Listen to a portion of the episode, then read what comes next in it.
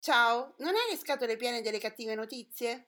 Cercando di restare in contatto e prendendo spunto dal progetto 100 Happy Days, abbiamo deciso con pochi mezzi e tanta buona volontà di condividere solo cose belle. Chi siamo noi? Un gruppo di lettori che partecipano a gruppi di lettura di Casa Serio Editore e in giro per il web. Benvenuti!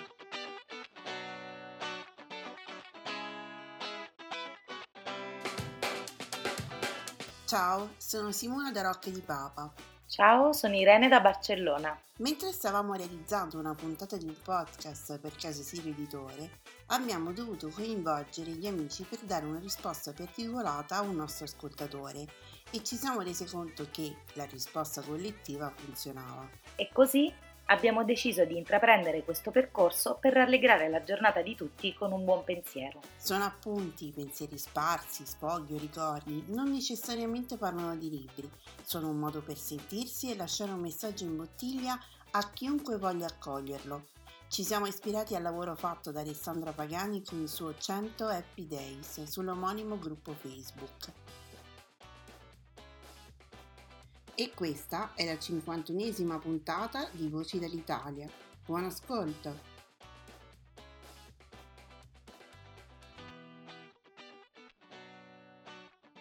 Buongiorno, sono Marco dalla provincia di Napoli.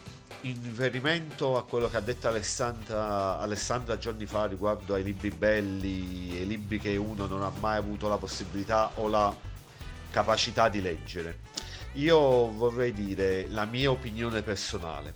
Io ora ho 43 anni. Sono nato e cresciuto guardando i cartoni animati giapponesi in televisione, ore e ore davanti allo schermo e ho avuto la fortuna di vedere quei bellissimi programmi che facevano negli anni 70 e 80 in televisione. Io non avevo mai letto Dracula, nonostante a me piacciono gli horror, i thriller e romanzi similari. Non l'avevo mai letto Dracula, l'ho letto pochi, pochi mesi fa, un annetto fa. Perché non l'ho mai letto? Perché ho visto centinaia di cartoni animati, film, telefilm. Non ho mai letto i Tre Moschettieri perché ho visto sempre cartoni animati e cose del genere. Quindi, quando tu già sai l'assassino, sai come va a finire i fatti, sì, vi do perfettamente ragione, il romanzo è tutt'altra cosa però per esempio ultimamente mi sono visto Il nome della rosa con Turturro in televisione. Dopo tanti anni fa avevo visto la serie con Sean Connery, però non avevo mai letto il romanzo. Ma sì, quella di Turturro, molto bella, però sai già come va a finire. Non c'è nessuna, nessuna cosa nuova e cose del genere. Quindi per questo io a volte libri tipo Web e Pace non li vado a leggere, perché nel bene o nel male, conoscendo già Uh, certamente non posso conoscere tutte le fasi del romanzo, i piccoli particolari, però quando conosco già la trama, so già come va a finire, mi viene un poco di, di noia. Io per esempio ho visto anche i grandi sceneggiati Rai e uh, dopo aver visto quelli uh, è come se, non voglio dire come se avessi letto il libro, però stiamo là. Quindi questo però comunque è il, è il mio modo di fare. Quando non riesco a leggere un libro, comunque guardo la serie tv o guardo comunque il film e cerco di apparare la situazione. Ciao, sono Alessandra e questi sono i 100 Happy Days. Ogni giorno per 100 giorni troviamo insieme qualcosa per cui essere felici e grati nel qui e ora. L'energia del giorno e quello che voglio ringraziare è la capacità tutta italiana di creare un'opportunità da una situazione problematica e la capirete meglio nella storia che vi sto per raccontare. È una storia che ha luogo in Lunigiana, la, la mia terra, e mm, soprattutto è una terra, questa è una terra difficile dove chi vive nei paesi più isolati eh, non, ha, non, riesce a lavorare ed è sempre stato così, soprattutto all'inizio del Novecento c'era grande povertà e grande fame. Per cui gruppi di ragazzi iniziarono a fare i venditori ambulanti. Alcuni vendevano vestiti, quindi per esempio i miei nonni iniziarono, loro sono del 1930, iniziarono a vendere vestiti eh, negli anni 50 e si trasferirono in Piemonte perché c'era, la, le persone erano più ricche e pian piano facevano i mercati e poi hanno avuto un negozio eccetera. Altri iniziarono a vendere libri ed è questa la storia che vi voglio raccontare Questi ragazzi si riempivano la gerla all'inizio del Novecento piena di libri. Compravano questi libri nei resti dei magazzini degli editori con pochi soldi e mm, la cosa più ehm, interessante era che avevano dei risultati commerciali e dei successi economici enormi. Ma la cosa più buffa è che non sapevano leggere, perché erano, venivano da questi paesini dove al massimo avevano fatto la quinta elementare, se l'avevano fatta ma ebbero talmente tanto successo economico e commerciale che gli editori dell'inizio del Novecento, e parliamo di nomi grandissimi come Giacomo Feltrinelli, Umberto Mauri, Mimma Mondadori, Aldo Garzanti, Angelo Rizzoli, eh, gli dedicarono un premio, e molti altri, gli dedicarono un premio il premio Bancarella, perché erano i librai, questi che venivano dalla Lunigiana, che vendevano più libri di tutti. E ehm, quando nasce il premio Bancarella nel 1952, parteci- c'è un gruppo di intellettuali che decide di eh, crearlo, tra cui c'è Oriana Fallaci, che secondo me è quella che descrive meglio questi librai e scrive non avevano confidenza con l'alfabeto, ma sentivano quali libri era il caso di comprare e quali no, in virtù di un sesto senso che dicono è stato donato loro dal demonio in un'ora di benevolenza. E questo racconta moltissimo della Lunigiana, quest'arte di arrangiarsi e questa unione delle persone sempre con delle dimensioni un po', mm, un po magiche, un po' mitiche. Eh, questa cosa, il, il sesto senso è stato donato loro dal demonio, ricorda molto la mia terra perché è una terra di grandi tradizioni, per esempio se andate a vedere il sito www.montereggio.it, che è il paese da cui partono questi librai, troverete tutta la descrizione del canto del maggio di cui abbiamo parlato eh, il primo maggio, perché il canto del maggio a Montereggio è una tradizione ancora viva. E mm, niente, quindi il premio Bancarella nasce così, oggi questo premio esiste ancora, un, viene fatto a Pontremoli perché è più semplice da raggiungere per tutti e eh, nasce però affonda le radici da questi librai che scrive ancora Oriana Fallaci ehm, aprivano per esempio una pagina qualsiasi dell'Orlando Furioso e cominciavano a declamare, ma non leggevano, ripetevano le ottave che avevano sentito leggere da altri.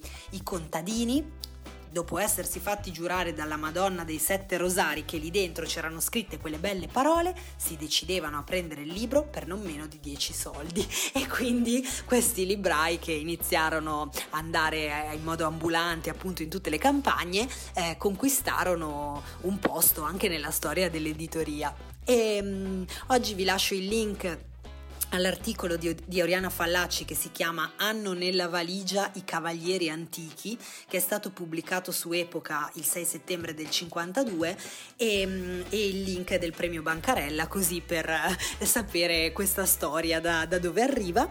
E vi invito a raccontarmi qual è stato nella vostra vita un momento in cui siete riusciti a ehm, prendere una decisione con questa energia del eh, sono in una situazione difficile, riesco tirarmene fuori non brillantemente, di più come i librai di Montereggio che da analfabeti diventarono i campioni di vendita di libri di tutta Italia, al punto che gli editori gli dedicarono addirittura il premio Bancarella. E voi quando siete stati così eh, immersi nell'energia del Triskel, diciamo noi che è questo folletto di origini celtiche che eh, prendendo in giro e facendo degli atti un po' matti, alla fine riesce sempre a trovare la soluzione migliore a una situazione ingarbugliata. Che il Triskel sia con noi in questo periodo.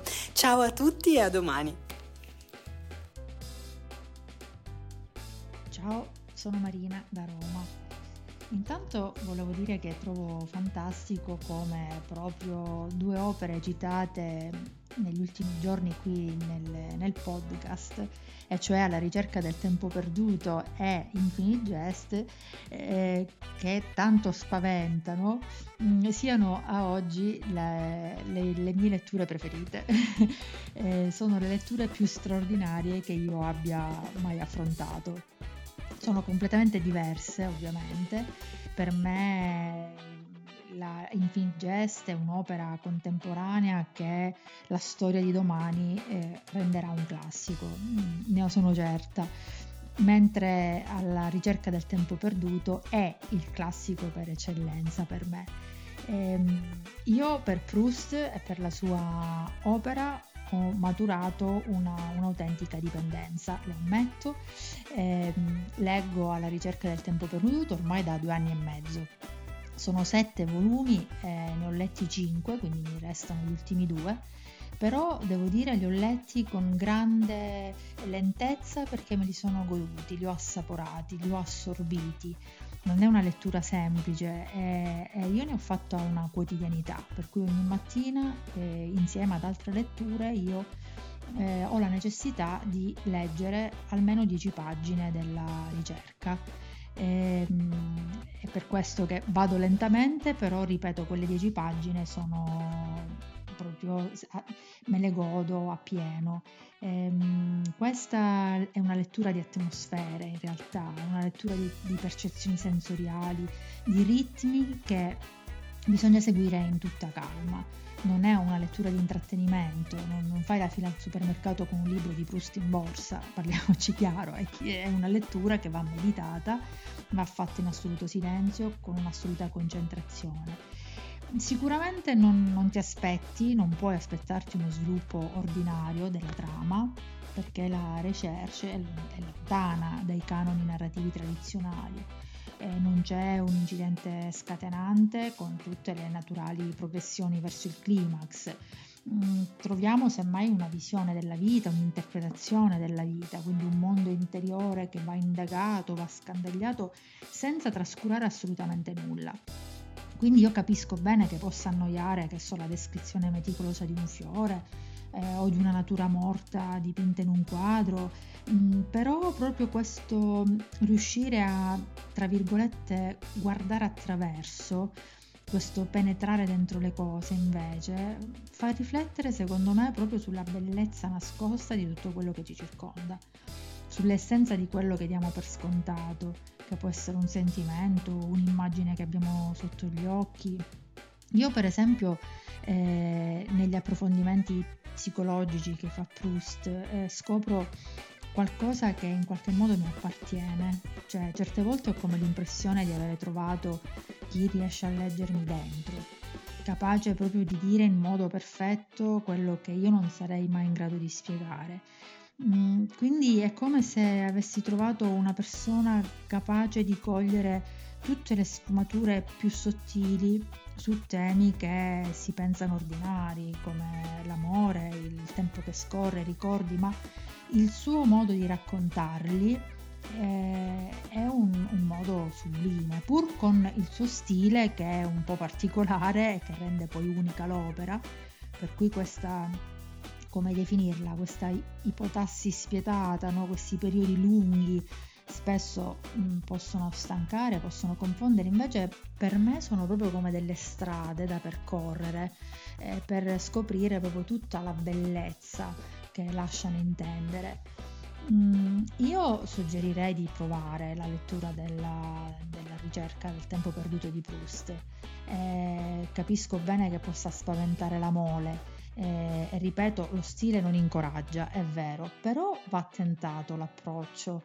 Eh, io ehm, ho provato a leggere il primo libro con questa curiosità eh, e me ne sono innamorata, quindi può darsi che capiti anche a quelli più refrattari. Direi di provare. Viva Marcel Proust e alla ricerca del tempo perduto. Ciao a tutti! Buongiorno e buon mercoledì.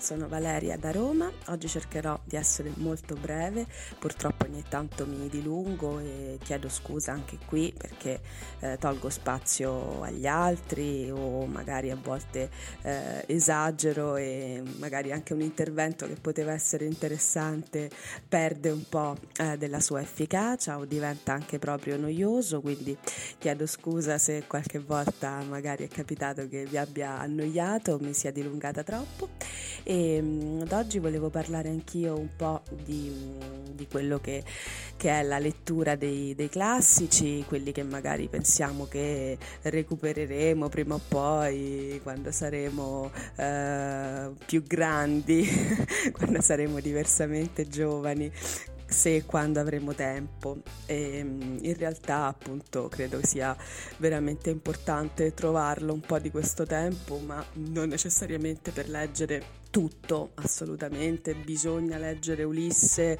di Joyce, bisogna leggere eh, tutto Tolstoi, eccetera. No, chiaramente se qualcosa comunque suscita il nostro interesse, va benissimo se un classico resta lì, eh, se non ce la sentiamo di, di, affrontarlo. Ecco, io sinceramente non so se leggerò mai l'Ulisse di Joyce, ho visto, ho letto delle parti, ho visto anche degli spettacoli ispirati a, a, in particolare al personaggio di Molly Bloom, però però non, non ce l'ho tutto questo interesse, invece eh, condivido assolutamente l'interesse di Paola per i racconti di Joyce ad esempio e immagino anche di altri ascoltatori e partecipanti al podcast. E, ehm, però veramente mi sono resa conto anche in questo periodo dove vi ho già detto i racconti che mi sono sempre piaciuti, però in questo periodo i racconti hanno focalizzato meglio la mia attenzione, hanno catturato meglio la mia attenzione perché appunto con una concentrazione concentrazione che non sapevo mai fino a che punto sarebbe durata, la forma racconto ha meglio, eh, diciamo, si è incontrata meglio con, eh, con il mio sentire di questo periodo e um, vi consiglio un racconto di Kafka, altro classico intramontabile, eh, che si chiama Un artista del digiuno. Se non l'avete letto, se lo volete riprendere e rileggere come ho fatto io dopo molti anni, assolutamente ve lo consiglio ed è un racconto che tra le altre mille cose, tra le mille chiavi che ti può dare, le mille porte che ti può aprire, questa è la grandezza comunque dei classici, mi ha fatto pensare anche un po' mh, al, a Stanley Olli Virgilio e alle figure insomma in qualche modo paragonabili a loro che ehm, con il passaggio del, dal cinema muto al cinema sonoro eh, furono messe in crisi, in difficoltà e non erano più gli osannati Staglio e Olio ma dovettero insomma faticare per sbarcare il lunario per continuare ad avere pubblico durante le loro tournée teatrali erano sempre dei geni, erano sempre grandissimi però era cambiata una moda erano cambiate delle cose quindi faticavano a... Mm, c'era proprio stata un'invenzione epocale che in qualche modo li aveva ingiustamente emarginati. E due anni fa uscì questo film meraviglioso, secondo me eh, un bellissimo omaggio a Stan Laurel e Oliver Hardy, che mm, è un film in cui appunto ci sono questi due attori che li impersonano, non mi ricordo, si, si chiama proprio Stanley Olio, mi sembra il film, cioè John C. Reilly che interpreta Olio, anche l'altro attore eccezionale e mm, veramente se non l'avete visto ve lo consiglio, è uno dei film più belli che abbia visto negli ultimi anni e mm, mi ha fatto pensare a questo, mi ha fatto pensare ecco, che poi anche con, uh, nelle difficoltà e con i cambiamenti, tutto un discorso anche di resilienza e di continuare comunque a, mm, a darsi da fare per affermare se stessi e la propria arte anche in un mondo che è cambiato e che non ti vuole più bene. Ecco, direi che in questo periodo abbiamo in tanti bisogno di, di essere resilienti e di avere esempi positivi e incoraggiamenti. E quindi mm, vi lascio con questi due consigli, sperando di avervi fatto cosa gradita. Ci sentiamo prestissimo e ancora una buona giornata.